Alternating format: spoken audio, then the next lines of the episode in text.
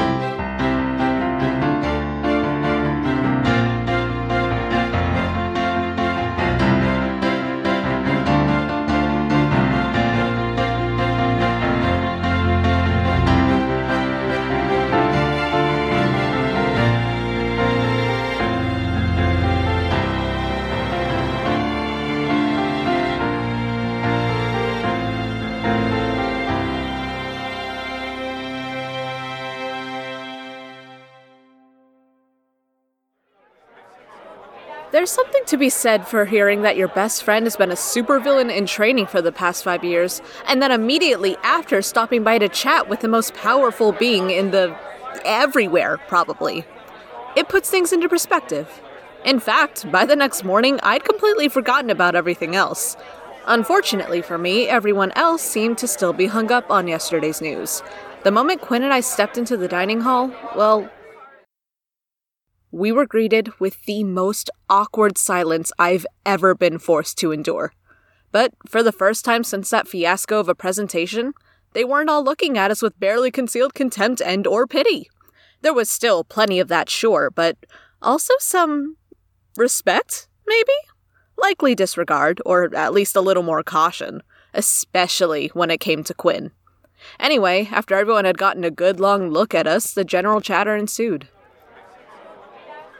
And Quinn and I, we made a beeline for the only four people aboard the Ozma who we were pretty sure weren't out to get us. Percy, Quinn, I was beginning to think you two weren't going to show up.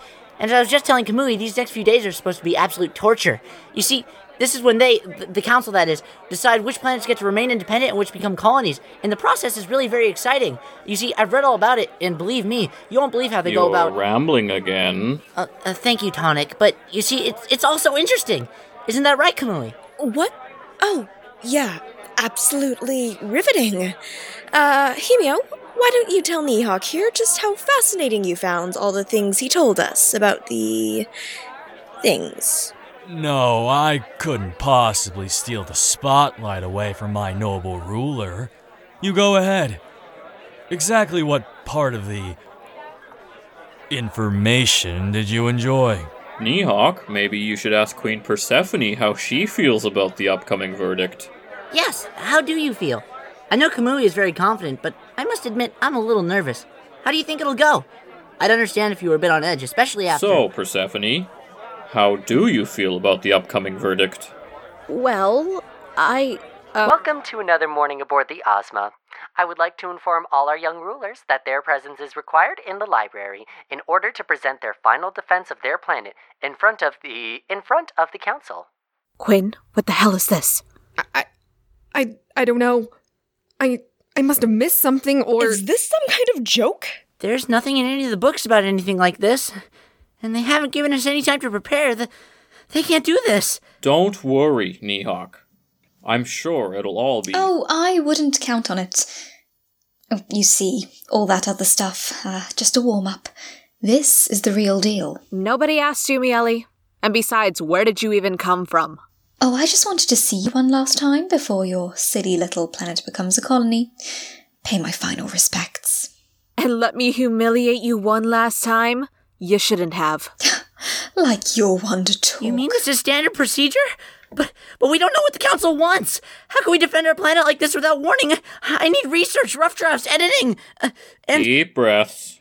We've got this. Now, This is outrageous. They can't just expect us to accept. Actually, they expect you to do just that if you want to keep that ball of dust you call a home under your control. Oh, fuck off, Miele.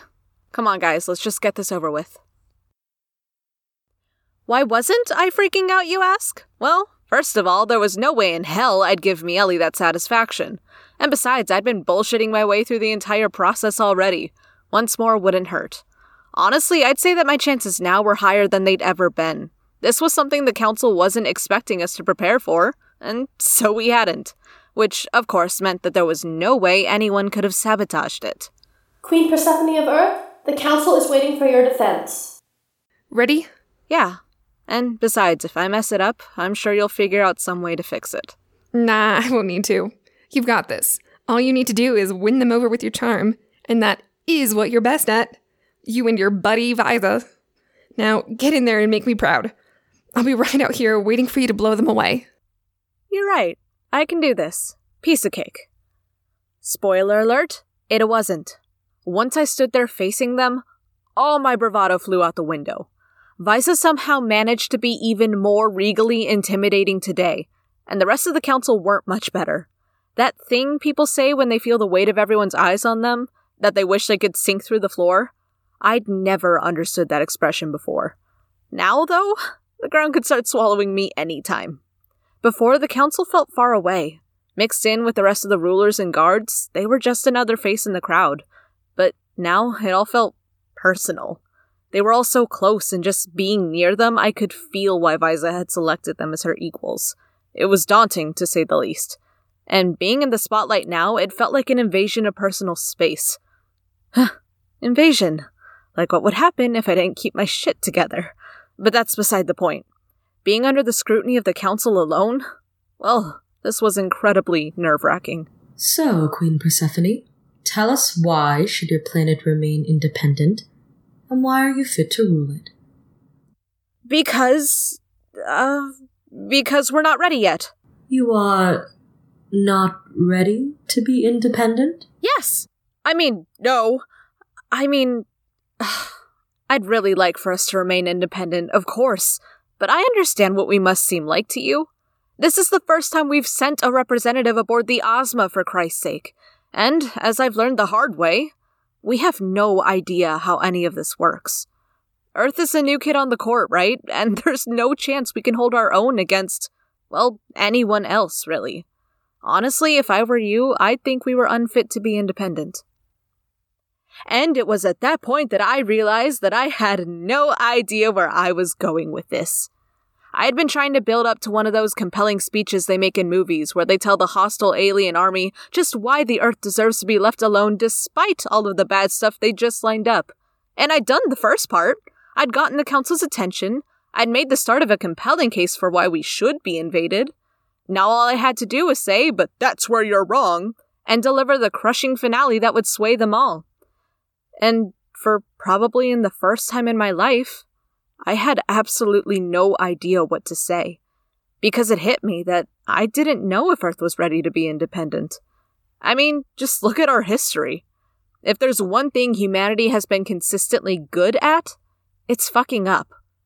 Wars, colonialism, global warming, human monsters, and the millions of people who follow them blindly. The goddamn fucking academy.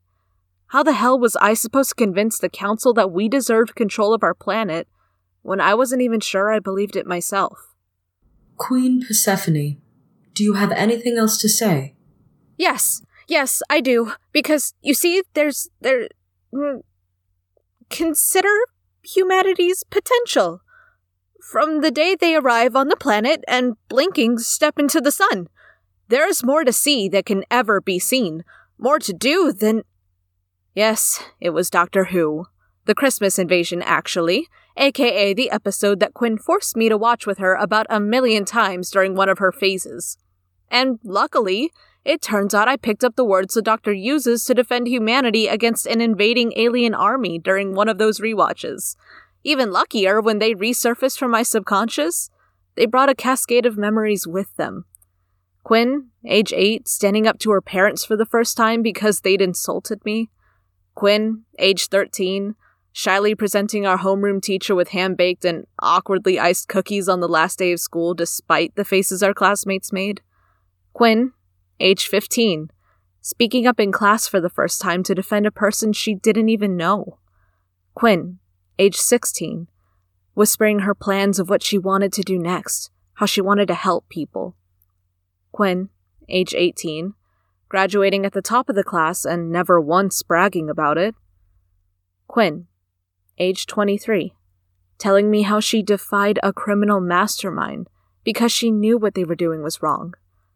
Quinn, my best friend, believing in me despite how much I'd already fucked up. And then I remembered what I had told Visa last night that I shouldn't give up on everyone, that sometimes people can surprise you.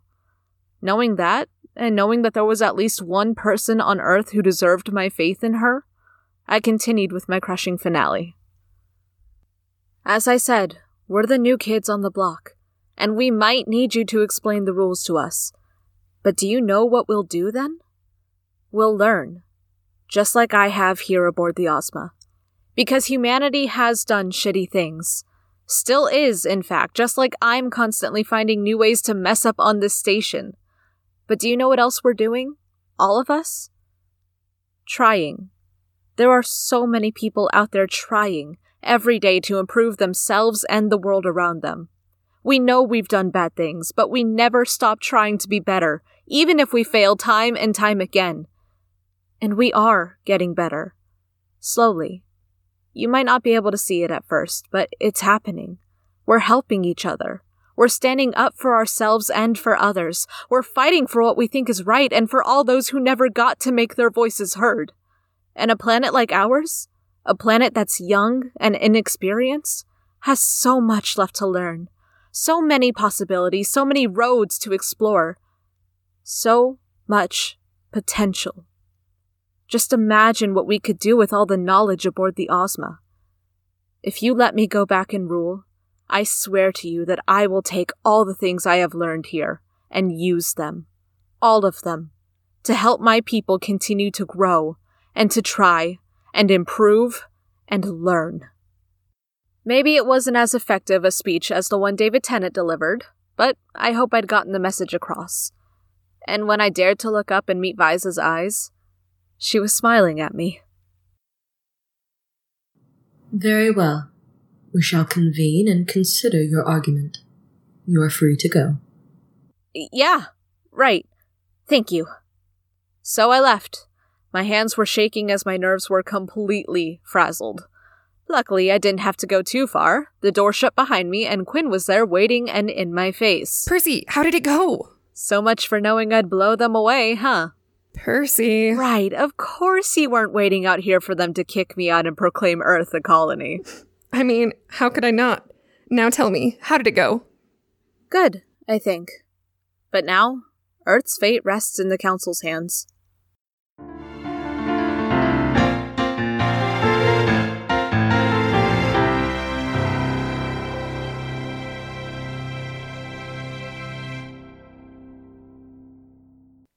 Project Ozma is a Goose Thunder Network produced podcast. Today's episode, The Final Defense of Earth, was written by Ilva and Megan and edited by Sterling Ray, with sound editing by Cole Burkhart and Sonny. Music was composed and performed by Benny James. The voices you heard in today's episode in order of appearance were Allison as Percy, Owen as Nihak, Greg Froese as Taunik, Ari as Kamui, Alan Winter as Hemio, Benny James as AI, Petra as Quinn, Emma Currens as Miele, Zoe Kansas as Serving Bot, and Jay Virginia as Visa. Want to continue to stay up to date on all things Ozma? Follow us on Tumblr at Project Ozma, on Instagram at Project Ozma Podcast, or on Twitter at Project Ozma.